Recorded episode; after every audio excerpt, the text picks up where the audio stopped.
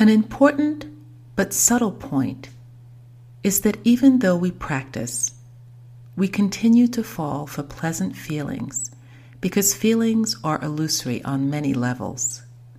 We don't realize that they're changeable and unreliable.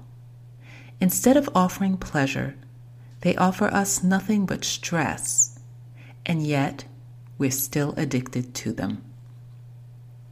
This business of feeling is thus a very subtle matter. Please try to contemplate it carefully this business of latching onto feelings of pleasure, pain, or equanimity.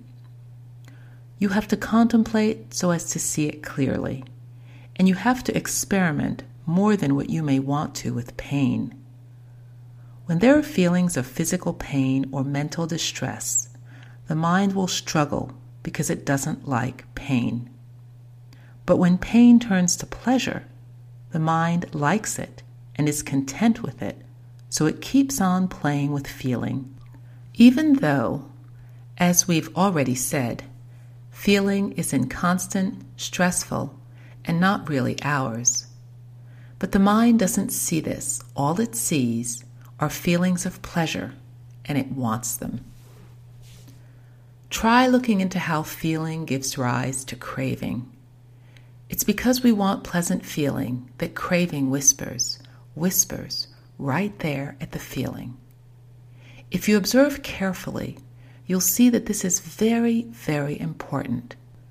For this is where the paths and fruitions leading to Nibbana are attained, right here at feeling and craving. If we can extinguish the craving and feeling, that's Nibbana. In the Solasapanha, the Buddha said that defilement is like a wide and deep flood. But he then went on to summarize the practice to cross it simply as abandoning craving in every action. Now, right here at feeling is where we can practice to abandon craving. For the way we relish the flavor of feeling has many ramifications.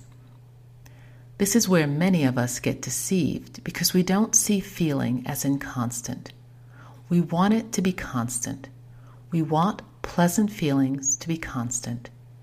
As for pain, we don't want it to be constant, but no matter how much we try to push it away, we still latch on to it. So, this is why we have to focus on feeling so that we can abandon craving right there in the feeling. If you don't focus here, the other paths you may follow will simply proliferate. So bring the practice close to home. When the mind changes, or when it gains a sense of stillness or calm that would rank as a feeling of pleasure or equanimity, try to see in what ways the pleasure or equanimity is inconstant, that it's not you or yours. When you can do this, you'll stop relishing that particular feeling.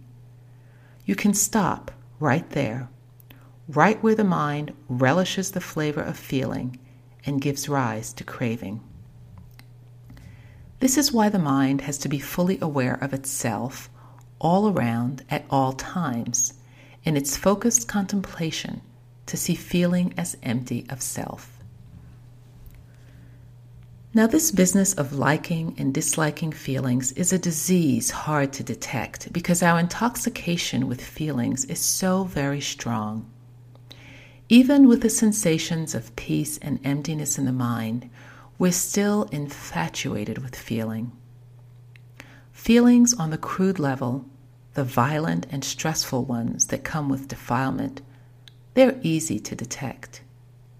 But when the mind grows still steady, cool, bright, and so on, we're still addicted to feeling. We want these feelings of pleasure and equanimity. We enjoy them. Even on the level of firm concentration or meditative absorption, there's attachment to the feeling.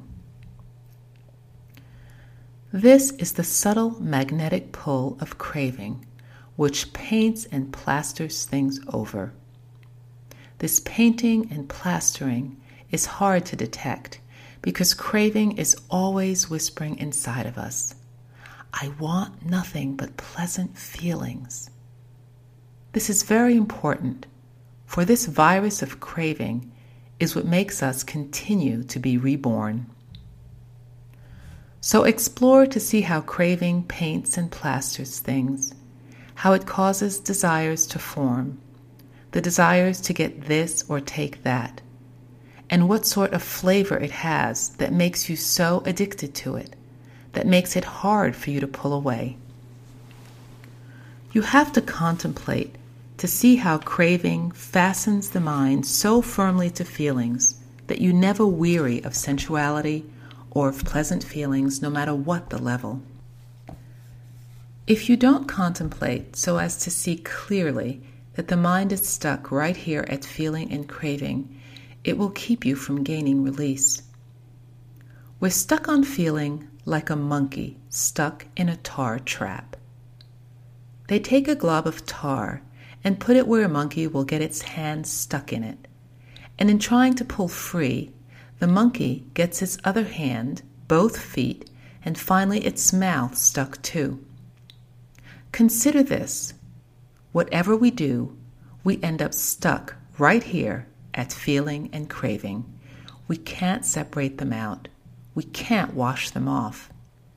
If we don't grow weary of craving, we're like a monkey stuck in the glob of tar, getting ourselves more and more trapped all the time. So, if we're intent on freeing ourselves in the footsteps of the Arahants, we have to focus specifically on feeling until we can succeed at freeing ourselves from it. Even with painful feelings, we have to practice.